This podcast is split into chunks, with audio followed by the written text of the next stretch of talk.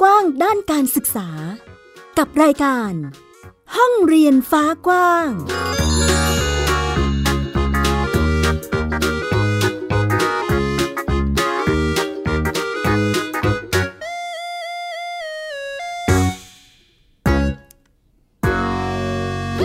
สวัสดีค่ะ คุณผู้ฟังต้อนรับคุณผู้ฟังทุกท่านนะคะ เข้าสู่รายการห้องเรียนฟ้ากว้างค่ะ กลับมาพบกับดิฉันอัยดาสนศรีเช่นเคยนะคะ ที่วิทยุไทย PBS www.thaipbsradio.com ค่ะ หรือคุณผู้ฟังจะฟังผ่านแอปพลิเคชันไทย PBS Radio ก็ได้นะคะ สามารถดาวน์โหลดได้ทั้งระบบ iOS แล้วก็ระบบ Android เลยค่ะ วันนี้ค่ะห้องเรียนฟ้ากว้างของเรามีหลายประเด็นเลยทีเดียวที่นำมาให้คุณผู้ฟังได้ติดตามรับฟังกันนะก็เป็นประเด็นที่เกี่ยวเนื่องเชื่อมโยงกับสถานการณ์ณตอนนี้ นั่นก็คือการระบาดของเชื้อไวรัสโควิด -19 นั่นเองนะคะ ที่ตอนนี้ต้องมีการประกาศพรกฉุกเฉินออกมานะห้ามไม่ให้ประชาชนเนี่ยออกมาจากเคหสถานถ้าหากไม่จำเป็นนะคะกลุ่มผู้ฟังก็พยายามที่จะอยู่บ้านเพื่อที่จะไม่เป็นการรับเชื้อหรือแพร่กระจายเชื้อนั่นเองนะคะ ก็พยายามอยู่บ้านกันเนาะแล้วก็สถาบันการศึกษาหลายแห่งปิดตัว ไม่ใช่ปิดตัวสิ ปิดการเรียนการสอนเป็นการชั่วคราวณตอนนี้นะคะก็ทำให้หลาย ๆ สถาบันณตอนนี้ไม่มีการเรียนการสอนหรือปรับตัวมาเป็นการเรียนการสอนแบบออนไลน์กันนั่นเองค่ะ ก็เรียกได้ว่าเป็นไปตามประกาศของทางกรุงเทพมหานครนะคะ ตั้งแต่วันที่ 22 มีนาคม ถึงวันที่ 12 เมษายนนี้นะคะ เพื่อที่จะควบคุมการระบาดของไวรัสโควิด -19 นะคะก็คือมีการขอความร่วมมือไปยังบุคลากร นักศึกษา เพื่อที่จะหลีกเลี่ยงการเดินทางไปในที่ต่างๆ นั่นเองค่ะ อย่างจุฬาลงกรณ์มหาวิทยาลัยเองเขาก็มีการออกประกาศปิดทำการชั่วคราวเป็นเวลา 22 วันนะ ตั้งแต่วันที่ 22 มีนาคม ไปจนถึง 12 เมษายนนี้นะคะ โดยขอให้ทางนิสิตและก็บุคลากรเนี่ยนะคะ หลีกเลี่ยงการออกจากสถานที่พักอาศัย การเดินทางไปยังที่ชุมชนต่างๆหรือว่ามีการชุมนุมกัน หรือเป็นการไปพบปะบุคคลอื่น ๆ โดยไม่มีเหตุจำเป็น แล้วก็ให้ติดตามข่าวสารจากมหาวิทยาลัยอย่างใกล้ชิดนะคะ แล้วก็มีการจัดการเรียนการสอนทุกรายวิชาในรูปแบบออนไลน์ค่ะ แล้วก็ให้ผู้สอนเนี่ยพิจารณาปรับรูปแบบการวัดผล แล้วก็การประเมินผล โดยใช้วิธีการอื่น ๆ นอกเหนือจากการทำข้อสอบในห้องสอบนะคะหรือว่าการออยู่รวมตัวกันเป็นกลุ่ม อย่างเช่น การสอบอบในรูปแบบออนไลน์ การมอบหมายงาน การทำรายงาน หรือว่าการทำข้อสอบ นอกห้องสอบ หรือการวัดผล และประเมินผลเป็นระยะระหว่างที่มีการเรียนการสอนนั่นเองนะคะอันนี้ก็คือทางจุฬาลงกรณ์มหาวิทยาลัย ในขณะที่สถาบันเทคโนโลยีพระจอมเกล้าเจ้าคุณทหารลาดกระบังนะคะ ก็มีการประกาศแจ้งปิด ทำการนะคะตั้งแต่วันที่ 22 มีนาคมเหมือนกัน แล้วก็จะปิดไปจนถึงวันที่ 12 เมษายนปีนี้นะคะ แล้วก็มีการจัดให้มีการเรียนการสอนแบบออนไลน์ค่ะ บุคลากรให้ปฏิบัติงานในรูปแบบทำงานจากบ้านหรือว่า work from home นะคะ ถ้าหากบุคลากรมีความจำเป็นที่จะต้องเข้ามาปฏิบัติงานในสถาบันเนี่ยก็ต้องได้รับอนุญาตจากหัวหน้าส่วนงาน หัวหน้าสำนักงาน สภาสถาบันนะคะ หรือว่า ผู้อำนวยการจากสำนักงาน อันนี้ก็แล้วแต่กรณีค่ะ โดยให้ปฏิบัติ งานภายในสถาบันเท่าที่มีความจำเป็นเท่านั้นค่ะ ส่วนมหาวิทยาลัยรังสิตนะก็ประกาศแนวทางการปฏิบัติงานของบุคลากร ระหว่างวันที่ 23 มีนาคมนะคะจนถึงวันที่ 6 เมษายนนะคะ ก็คือให้ทุกคนเนี่ยทำงานอยู่ที่บ้านค่ะ ยกเว้นหน่วยงานที่มีความจำเป็นที่ต้องมาปฏิบัติงาน ที่ทางมหาวิทยาลัยเนี่ยก็มีการดำเนินการได้เท่าที่จำเป็นนะคะ แล้วก็วันที่ 7 เมษายนเนี่ยก็จะมีการเปิดทำการนะคะทั้งนี้ก็ขอความร่วมมือทุกคนอย่าเดินทางออกนอกบ้าน แล้วก็ที่พักโดยไม่จำเป็นค่ะ นอกจากนี้นะคะมหาวิทยาลัยธรรมศาสตร์ท่าพระจันทร์และศูนย์รังสิตเอง ก็ปิดทำการชั่วคราวเหมือนกันค่ะ คุณผู้ฟังตั้งแต่ 22 มีนาคม ก็จะไปถึงวันที่ 12 เมษายนเช่นเดียวกัน โดยให้เข้าปฏิบัติงานในมหาวิทยาลัยอีกครั้งก็คือวันที่ 13 เมษายนนี้นะคะ ก็ขอให้บุคลากรแล้วก็นิสิตนักศึกษาเนี่ยหลีกเลี่ยงออกจากที่บ้าน การเดินทางไปในที่ชุมชน หรือว่าการพบปะบุคคลโดยไม่มีเหตุจำเป็น แล้วก็ให้ติดตามข่าวสารจากทางราชการ แล้วก็มหาวิทยาลัยอย่างใกล้ชิด อันนี้ก็คือมหาวิทยาลัยในเขตกรุงเทพมหานครและก็ปริมณฑลนะคะ คุณผู้ฟังที่มีการปิดทำการไปเป็นที่เรียบร้อยแล้วนะคะ ก็โดยระยะเวลาเท่าที่ดูเนี่ย ก็จะเรื่อยไปจนถึงวันที่ 12 เมษายนนะ คุณผู้ฟังก็เป็นช่วงเวลาที่ให้นิสิตนักศึกษาบุคลากรต่างๆ เนี่ย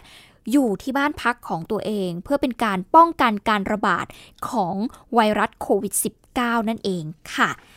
จากการระบาดในครั้งนี้นะ คุณผู้ฟังไม่ได้ส่งผลแค่ให้สถาบันการศึกษาปิดอย่างเดียวเท่านั้น น้องๆนนักศึกษาที่ช่วงนี้ต้องเดินทางไปฝึกงาน ตามสถานที่ต่างๆ หรือไปต่างจังหวัดเนี่ย ก็ต้องเดินทางกลับสถาบันของตัวเอง หรือกลับภูมิลำเนาของตัวเองนะคะคุณผู้ฟัง เรียกได้ว่าเป็นช่วงที่เด็กๆหลายคนอาจจะยังฝึกงานไม่เสร็จนะคะคุณผู้ฟัง แล้วเรื่องของการฝึกงานหรือว่าการฝึกประสบการณ์วิชาชีพเนี่ย มันก็เป็นเรื่องสำคัญสำหรับน้องๆ นิสิตนักศึกษาเหมือนกันเนาะต้องผ่านการเรียนรู้ก่อนที่จะจบการศึกษาไป แต่ว่าหลังจากที่มีการแพร่ระบาดของอเชื้อไวรัสโควิด -19 เนี่ยก็ทำให้นักศึกษาที่จังหวัดอุทัยธานีค่ะ น้องคนนี้เขาต้องยุติ การฝึกงานนะคะ คุณผู้ฟังกับสถานประกอบการทันทีเลย เพื่อที่จะลดความเสี่ยงทำให้ต้องไปหาที่ฝึกงานใหม่ จนหลายคนเนี่ยกังวลว่ามันอาจจะกระทบกับผลการเรียนของเธอหรือไม่ วันนี้เราจะไปติดตามเรื่องนี้กับคุณ สุพัชชาอินทรฤทธิ์ค่ะ ไปติดตามเรื่องนี้กันค่ะ แม้จะยังไม่ครบระยะเวลาการฝึกประสบการณ์วิชาชีพ แต่นักศึกษาวิทยาลัยเทคนิคอุทัยธานีคนนี้ ต้องเดินทางกลับสถานศึกษาทันที หลังเกิดการแพร่ระบาดของไวรัสโควิด -19 ทั้งที่ฝึกงานในโรงงานแห่งหนึ่ง จังหวัดปทุมธานีได้ไม่ถึงเดือนโรคมันก็แพร่ไปทุกที่อะค่ะ เกือบเกือบทุกที่ ก็เลยเสี่ยงขอกลับมาที่อุทัยดีกว่าค่ะ แล้วผ่านมากี่เดือนแล้วถึงมาที่นี่อ่าสามสามสามสี่อาทิตย์ประมาณนี้ค่ะ ชุมชนตรงนั้นเป็นยังไงคนแบบป้องกันอะไรน่ากลัวมันก็ ก็เสี่ยงอะค่ะ เพราะว่าคนก็เยอะอยู่ค่ะ พอสมควร มีตลงตลาดอะไรอย่างเงี้ยค่ะ ตามหลักสูตรการฝึกประสบการณ์วิชาชีพ ต้องใช้เวลาหาประสบการณ์ไม่น้อยกว่า 2 เดือน แต่เมื่อต้องยุติกลางคันทำให้นักศึกษาต้องหาสถานประกอบการแห่งใหม่ และปีนี้มีนักศึกษาระดับปวส ของวิทยาลัยเทคนิคอุทัยธานีเกินกว่าร้อยละ 60 เลือกฝึกงานกับสถานประกอบการในกรุงเทพมหานครและปริมณฑล แต่หลายคนยังกังวล เมื่อต้องหาสถานประกอบการแห่งใหม่ ในจังหวัดอุทัยธานีเพื่อขอฝึกงานต่อ เพราะไม่มั่นใจว่าจะมีสถานที่รองรับเพียงพอหรือไม่ แม้จะมีการยืนยันจากผู้อำนวยการสถานศึกษาว่า สามารถย้ายกลับภูมิลำเนาเพื่อฝึกงานต่อได้แต่สำหรับเด็กที่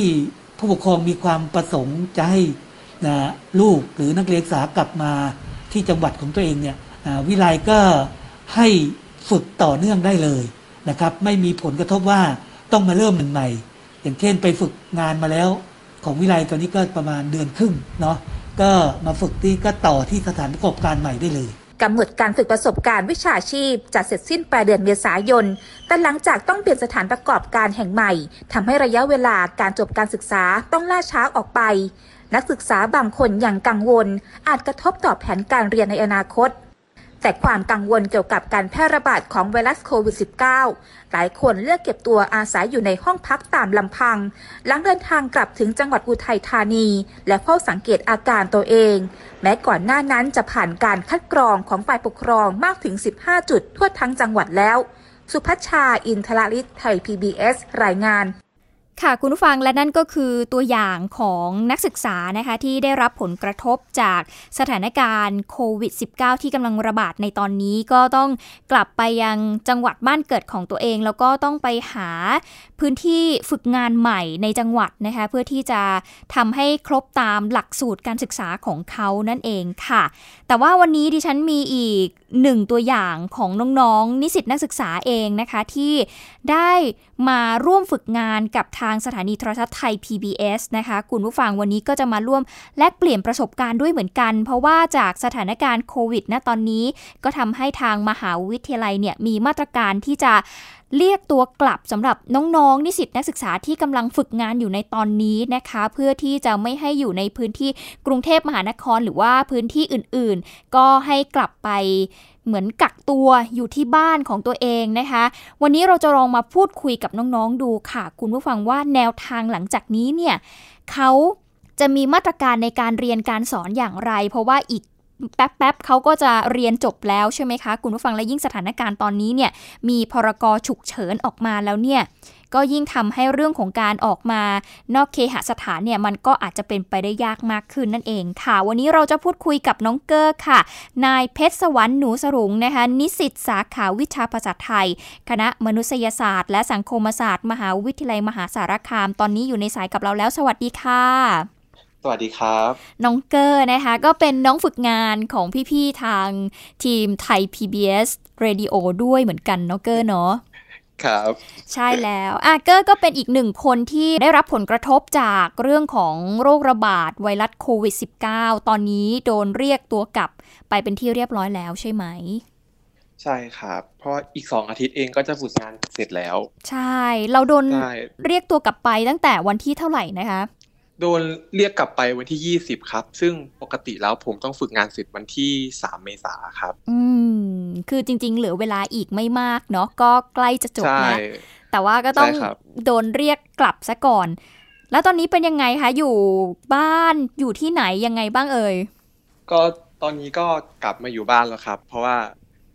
มหาลัยเขาก็ปิดแล้ว แต่ว่าเขาเรียกตัวให้เรากลับมาเพื่อที่มารักษาตัวมากักตัวครับอืมเพื่อความปลอดภัยของตัวนิสิตเอง ค่ะครับตอนนี้เกอร์ก็อยู่ที่ต่างจังหวัดเนาะอยู่ที่มหาสารคามเลยไหมคะ หรือว่าอยู่ที่ไหนอ๋อไม่ครับอยู่ชัยภูมิครับอ่าอยู่ชัยกลับภูมิกลับมาอยู่บ้านอ่าฮะใช่ครับ ซึ่งตอนนี้ก็ต้องกักตัวไปก่อนเนาะใช่ครับ พี่ก็ทำทำตามมาตรการของรัฐแหละครับ ที่ว่าให้คนที่กลับมาจากกรุงเทพกักตัวก่อนอืมตอนนี้ก็เริ่มกักตัวได้สามวันแล้ว เพราะว่านี่ก็รีบรีบกลับมากลับมาบ้านเหมือนกัน เพราะก็พรกฉุกเฉินนะเนาะ พรกใช่ฮะฉุกเฉินเนาะก็ต้องใช่รีบออกจากกรุงเทพก่อน ก่อนที่จะใช้ชีวิตยากลำบากมากกว่านี้ใช่ไหมคะ ใช่ครับ อืม แต่ว่ากลับกลับมาบ้านนี่ต่างจังหวัดนี่ก็กักตุนอาหารเหมือนกันนะครับ ก็หาซื้อยากเหมือนกันเดี๋ยวนี้ อืม เรียกว่าสถานการณ์ก็ไม่ได้แตกต่างจากกรุงเทพเลยใช่ไหม ใช่ครับ ไม่ต่างกันเลยโอ้เรียกว่าต่างจังหวัดเองก็ตื่นตัวเหมือนกันเนาะเกี่ยวกับเรื่องของการรับมือโควิดนะตอนนี้ ใช่ครับ เพราะว่ามันก็ มีคนที่เป็นอะเริ่มเริ่มมาต่างจังหวัดเรื่อยๆครับอืยอดมในต่างจังหวัดก็เริ่มพุ่งสูงขึ้นเรื่อยๆลองลองสังเกตดูนะครับแบบเหมือนว่าคนจากกรุงเทพเขาออกมาอย่างเงี้ย คนในต่างจังหวัดก็เหมือนเขาก็บางคนเขาก็มีมีเชื้อแต่เขาก็ไม่รู้ไงฮะค่ะเหมือนเชื้อนั้นก็มาต่างจังหวัดอ่าผมก็คิดว่ามันจะทำให้ยอดที่ต่างจังหวัดอะเริ่มเพิ่มขึ้น อ่านะอ่าคะเนี่ยครับอืมก็เป็นเรื่องที่น่ากังวลเหมือนกันเนาะเราเองในฐานะใช่ประชาชนอาจจะต้องดูแลตัวเองนิดนึง ใช่ครับ อะทีนี้เรามาพูดถึงเรื่องของการศึกษาเรากันบ้างดีกว่าค่ะจากผลกระทบเรื่องของโรคระบาดนี้เนาะทำให้ตอนนี้เนี่ยเรื่องของการศึกษาอาจจะต้องหยุดชะงักไปเนาะอย่างเกอร์เองอีกไม่กี่สัปดาห์ก็จะฝึกงานจบแล้วเดิมทีเนี่ยกระบวนการเรียนการสอนของเราจากฝึกงานเสร็จแล้ว เดิมทีมันจะต้องเป็นสเต็ปไหนยังไงบ้างคะเกอร์ก็คือปกติคือพอฝึกงานเสร็จแล้วใช่ไหมครับ พวกเกอร์ที่เป็นนิสิตปีสี่ก็ต้องกลับไปรายงานผลให้กับทางมหาลัยฟังว่าฝึกประสบการณ์เป็นยังไงค่ะครับก็คือประชิมมือเป็นการประชิมนิเทศให้รุ่นน้องฟัง แล้วก็แล้วก็หลังจากนั้นพวกเกอร์คือรอรอรับปริญญาอย่างเดียวเลยครับอืมเพราะว่าเรียนครบหลักสูตรแล้วค่ะแต่ว่าเมื่อเกิดเหตุการณ์นี้ขึ้นมันก็เลยทำให้กระบวนการในการที่จะต้องกลับไปรายงานผลเนี่ยก็ต้องเปลี่ยนไป เพราะว่าเขาห้ามชุมนุมแล้วก็มหาลัยก็ปิดแล้ว ค่ะ ครับ ทางคณะก็เลย มีกระบวนการใหม่ในการให้เรานำเสนอผลความก้าวหน้าในการฝึกงานนะครับ ค่ะ ยังไงบ้างคะก็ก็คือปกติคือเราก็ต้องแบบไปเหมือนพรีเซนต์หน้าห้องครับให้ให้แบบ ทุกคนฟังแต่ว่าเมื่อมันเกิดขึ้นนี้ อาจารย์เขาก็เลยมีวิธีแก้ด้วยการตั้งกลุ่มปัดฉิมขึ้นมา แล้วก็ให้นิสิตที่ฝึกประสบการณ์นะครับ อัดคลิปวิดีโอแล้วก็ตัดต่อแล้วก็นำไปลงในกลุ่ม เพื่อที่รายงานผลให้กับอาจารย์ฟัง แล้วก็ในกลุ่มนั้นก็จะมีรุ่นน้องที่จะไปฝึกงานในปีถัดไปเข้ามาดูด้วย ก็เหมือนเป็นแนวทางใหม่ให้แบบได้ดูกันนะครับ อืมแล้วอย่างนี้วิธีการในการที่จะ present อย่างเงี้ยค่ะ เราเราทำเป็นกลุ่มหรือว่าเราทำเดี่ยวเพื่อ present ให้กับน้องๆ หรือว่าคณะอาจารย์ฟังอะคะทำเดี่ยวเลยครับ เพราะว่าแต่ละคนก็ไป ไปฝึกงานในสถานที่ที่แตกต่างกันในสายอาจบางคนอาจจะที่เดียวกัน แต่อาจจะคนละแผนกกันอย่างเงี้ยครับ ก็เหมือนเป็นการอัดคลิปเพื่อแชร์ประสบการณ์นั่นแหละครับ อืมก็คืออ่าจะต้องมีการทำเป็นคลิปวิดีโอเนาะ present ว่าเออเราได้อะไรบ้าง แล้วอย่างเกอร์เนี่ยมี plan ว่าจะมีการออกแบบชิ้นงานนี้เพื่อ present ให้กับคนอื่นๆ ได้ดูบ้างหรือยังคะ ก็คิดคิดไว้อยู่แล้วครับ ก็จะมี ก็จะบอกว่าในทำงานนี้เราได้อะไร แล้วก็จะบอกอเรื่องราวในการทำงานบ้างว่า เราเจออะไรบ้างที่ที่ทำงานเป็นยังไง เราเจออุปสรรคอะไรบ้างอะไรอย่างนี้ครับแล้วก็อาจจะ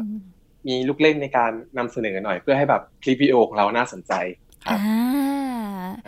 อ่าฮะพอวิธีการปรับเปลี่ยนมาเป็นในรูปแบบออนไลน์อย่างเงี้ยค่ะ เราคิดว่า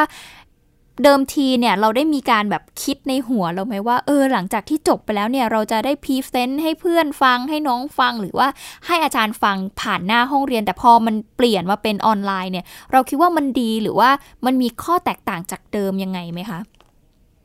อ๋อผมคิดว่ามันแตกต่างครับ เพราะว่านี่นี่ส่วนตัวชอบแบบเวลา present ชอบให้แบบมีคนฟัง แล้วก็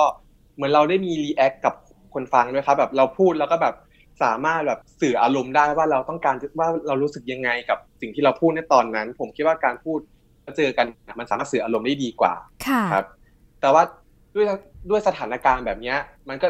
การทำในระบบออนไลน์ มันก็เป็นทางออกที่ดีที่สุดครับสำหรับพวกเราทุกคนอืมอ่าซึ่งในระบบออนไลน์นี้ก็ส่งผลต่อการยื่นจบด้วยครับ เพราะว่ารุ่นพวกผมก็ต้องมีการยื่นจบแบบออนไลน์ครับก็ยื่นจบออนไลน์ก็ มันก็ทำให้เราสะดวกขึ้นนะครับ ค่ะ จริงๆมันก็เหมือนมีข้อดีข้อเสียแตกต่างกันกันออกไปเนาะออนไลน์ก็ดีคือในเรื่องของความสะดวก แล้วก็เรื่องของความปลอดภัย แต่ในขณะเดียวกันเราก็รู้สึกว่าเรื่องของการสื่อสารกับคนเนี่ย มันก็อาจจะมีข้อแตกต่างกันอยู่เนาะใช่ครับ เพราะว่าเราต้องการจะสื่อสารให้เขารู้ว่าเราไปเจออะไรมาอะไรเงี้ย ซึ่งผมคิดว่าการสื่อสารทางอารมณ์การเจอกันอย่างเงี้ยมันมันจะชัดเจนกว่าว่าเรารู้สึกยังไงว่าเราต้องการจะสื่ออะไรนะคะอ่านี่ก็เป็นกระบวนการเนาะว่าหลังจากที่ฝึกงานจบไปแล้วเรียบร้อยเนี่ยต้องทำอะไรยังไงต่อเนาะอันนี้อยากให้เกอร์เล่าให้ฟังค่ะว่าหลังจากนี้เนี่ยทางมหาวิทยาลัยเขาจะมีมาตรการยังไงบ้างในการที่จะป้องกันนิสิตเนาะไม่ให้ได้รับผลกระทบจากการระบาดของไวรัสโควิด -19 นี้ นะคะ แล้วก็การเรียนเนี่ยมันจะเป็นยังไงบ้าง ซึ่งตอนนี้มหาลัยก็ก็ปิดไปแล้วนะครับ เพราะว่าเพื่อการไม่ให้แบบคนอยู่ในที่ชุมชนกันเยอะๆฮะแล้วก็รอตอนนี้ก็รอดูสถานการณ์กันไปก่อนว่า ในอนาคตสถานการณ์ของโควิด นี้จะดีขึ้นหรือเปล่า ซึ่งเราก็ยังไม่สามารถที่จะรู้ล่วงหน้าได้ว่ามันจะเกิดอะไรขึ้นนะครับ ทางมหาลัยเขาก็เลยตอนนี้ให้ให้เรา หยุดอยู่บ้านก่อน ส่วนคนที่มาจากกรุงเทพก็ให้กักตัวก่อนเนี่ยครับค่ะ ตอนนี้ก็ต้องปฏิบัติตัวตามมาตรการของทางมหาวิทยาลัยรวมไปถึงของหน่วยงานรัฐเองเนาะที่ออกมาตอนนี้ก็คือ ต้องอยู่ห่างกันไม่ต้องอยู่ใกล้กันอย่างนี้เนาะใช่ค่ะโอเค หลังจากนี้ก็คือไม่ต้องไปมหาวิทยาลัยแล้วนะสิจบก็คือจบออนไลน์เลยใช่ไหมคะ ใช่แล้วครับ เราก็ลุ้นอยู่ว่าจะได้กลับหรือเปล่า เพราะบางทีก็อยากเจอเพื่อนเหมือนกันอืมมันเป็นช่วงสุดท้ายจริง ๆ เนาะของมหาวิทยาลัยใช่ไหมใช่ครับเป็นแบบช่วงสุดท้ายที่เราจะได้เจอเพื่อนแล้ว แต่ผมคิดว่าในอนาคตถ้าสถานการณ์ดีขึ้นก็อาจจะต้องมีนัดมหาลัยอาจจะต้องมีนัดรวมตัวเราแหละครับ อ่า ก็หวังเราต้องรอดูกันไปก่อน ใช่ใช่ใช่หวังลึกๆ ก็หวังลึกๆด้วยนะ ก็คิดว่าอาสถานการณ์มันอาจจะดีขึ้นหรือบางทีเนี่ยก็อาจจะได้เจอเพื่อนอีกทีคือตอนรับปริญญาอีกทีหนึ่งก็ได้นะอาจจะเป็นอาจจะเป็นช่วงนั้นเลยก็ได้ ค่ะ โอเค วันนี้ต้องขอบคุณน้องเกอร์มากนะคะ ที่มาร่วมแบ่งปันให้เราฟังเนาะว่า หลังจากที่มีการเรียกตัวกลับไปแล้วเนี่ยชีวิตหลังจากที่ฝึกงานเสร็จเนาะเรียกว่ายังไม่เสร็จซะทีเดียวเนาะแต่ว่าโดนเรียกตัวกลับไปก่อนเนี่ยต้องทำอะไรปฏิบัติตัวยังไงบ้างวันนี้ต้องขอบคุณนะคะ ครับ ค่ะ สวัสดีค่ะ ครับ สวัสดีครับ นี่ก็เป็นเอ่อประสบการณ์นะคะที่นำมาแบ่งปันแล้วก็พูดคุยให้คุณผู้ฟังได้ฟังกันค่ะ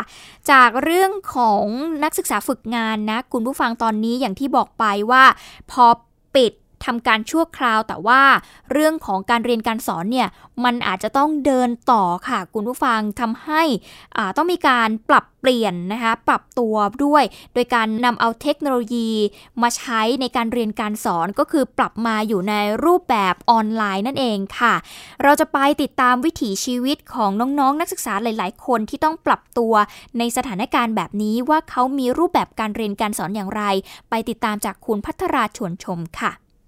เกือบวันละ 24 ชั่วโมง ที่ชัยนรงค์ช่วยโนนนักศึกษาชั้นปี 3 คณะวิศวกรรมศาสตร์ มหาวิทยาลัยธรรมศาสตร์ ต้องใช้ชีวิตอยู่แต่ในหอพักของมหาวิทยาลัย เขาใช้เวลาเพียงสั้นๆ ออกไปซื้ออาหาร ไม่เพียงแค่รูปแบบการใช้ชีวิตเท่านั้น ที่ต้องปรับเปลี่ยนไปตามสถานการณ์การแพร่ระบาดของโควิด -19 แต่การเรียนก็ปรับตามไปด้วย ทุกวิชาต้องเรียนและส่งงานอาจารย์ผ่านระบบออนไลน์ รูปแบบการใช้ชีวิตของตัวนักศึกษาเองเนี่ยเปลี่ยนไปจากเดิมค่อนข้างมากนะครับ จากเดิมทีนะครับจะมีการไปเรียนตามคณะต่างๆนะครับหลังจากที่เรียนเสร็จก็จะมีการทำกิจกรรมภายในมหาลัยเอง ก็ดีหรือว่าภายนอกมหาลัยเองก็ดีหรือว่าจะเป็นการทำกิจกรรมงานกลุ่มกับเพื่อน การพบปะสังสรรค์กับเพื่อน หรือว่าการออกกำลังกายตามสถานที่ต่างๆเองก็ดีนะครับ กิจกรรมเหล่านี้ก็จะถูกยกเลิกไปนะครับ การใช้ชีวิตส่วนใหญ่ของผมก็จะ ใช้ชีวิตชีวิตในหอพักนะครับ เป็นหลักนะครับ โดยก็จะมีการเรียนการสอนผ่านระบบออนไลน์นะครับกำลังใจจากใครหนอขอเป็นทางให้ฝันให้ไฟการเล่นดนตรีเป็นอีกกิจกรรมที่ชัยนรงค์บอกว่าช่วยคลายเครียดได้ จะมีการไลฟ์สดร้องเพลงแล้วก็เล่นกีตาร์นะครับจะเป็นส่วนใหญ่นะครับ แล้วก็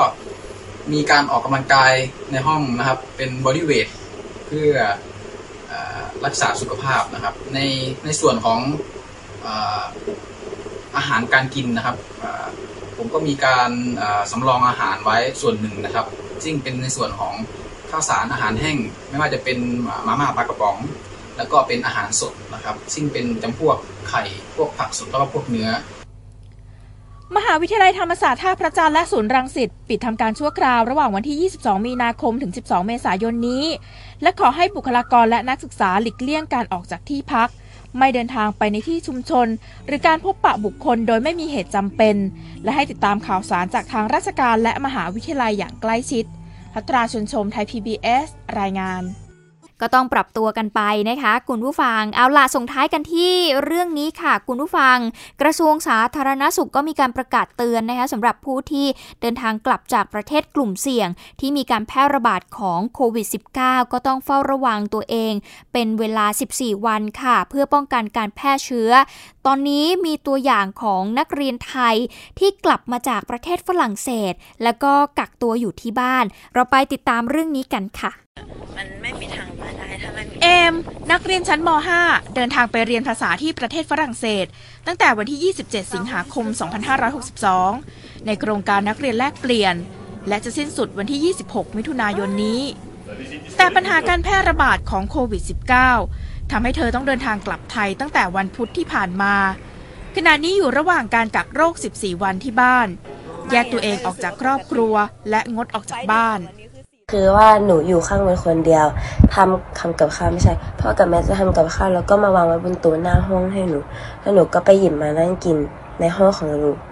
แล้วก็น้ำก็อยู่ข้างนอกก็คือขนมน้ำอยู่ข้างนอกหมดเลย ถ้าอยากได้อะไรก็ไปหยิบ แล้วก็เอาเข้ามากินในห้อง แล้วก็อาบน้ำข้างบนคนเดียวเลย เพราะคนอื่นอาบข้างล่าง จริงๆหนูอยู่กับยายด้วยนะคะ แต่ว่ามันโรคนี้มันเสี่ยงกับผู้สูงอายุยายของหนูก็เลยไปอยู่กับนาแต่ว่าบ้านเราอยู่ใกล้กันค่ะ ตรงข้ามอีก แล้วก็ตอนนี้เป็นเวลาบ่ายสองแล้วใช่ค่ะหนูก็ไม่มีอะไรทำเลย นอกจากดู Netflix ดู YouTube ดูต่างๆ ทั้งวันเลย แล้วก็คุยกับเพื่อนบ้าง แล้วก็จัดห้องค่ะ ทุกวันเธอจะทำความสะอาดของใช้ส่วนตัวและพื้นผิวสัมผัสบ่อยๆ เช่นโทรศัพท์มือถือ รีโมท โต๊ะ และวัดไข้ด้วยเทอร์โมมิเตอร์วันละสองครั้ง และล้างมือบ่อยๆ ก็คือเราต้องวัดไข้นะคะ ตอนเช้ากับตอนเย็นก็คือหนึ่งวันต่อสองครั้งตอนนี้ยังไม่ออกมือมันเดี๋ยวสามสิบหกจุดสี่นะคะ ก็คืออุณหภูมิร่างกายปกติ ระทรวงสาธารณสุขประกาศเตือนผู้ที่เดินทางกลับจากประเทศกลุ่มเสี่ยงที่มีการแพร่ระบาดของโควิด -19 ต้องเฝ้าระวังตัวเองเป็นเวลา 14 วัน แยกตัวออกจากบุคคลอื่น งดกิจกรรมทางสังคม หากมีอาการป่วยให้รีบไปพบแพทย์ โดยใส่หน้ากากอนามัยและล้างมือบ่อยๆ เพื่อป้องกันการแพร่เชื้อ พัทราชนชมไทย PBS รายงาน เหม็นมันคือแอลกอฮอล์ค่ะก็เป็นตัวอย่างนะคะของเด็กไทยที่กลับมาจากฝรั่งเศส แล้วก็ ปฏิบัติตัวตาม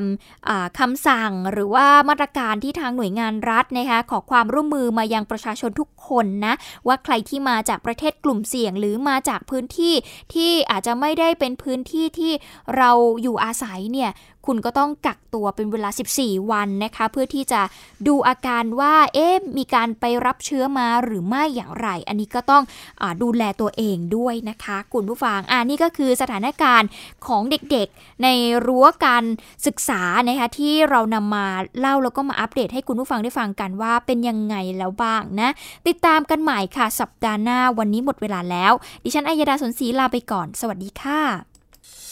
ติดตามรับฟังรายการย้อนหลังได้ที่เว็บไซต์และแอปพลิเคชันไทย PBS Radio ไทย PBS ดิจิทัล Radio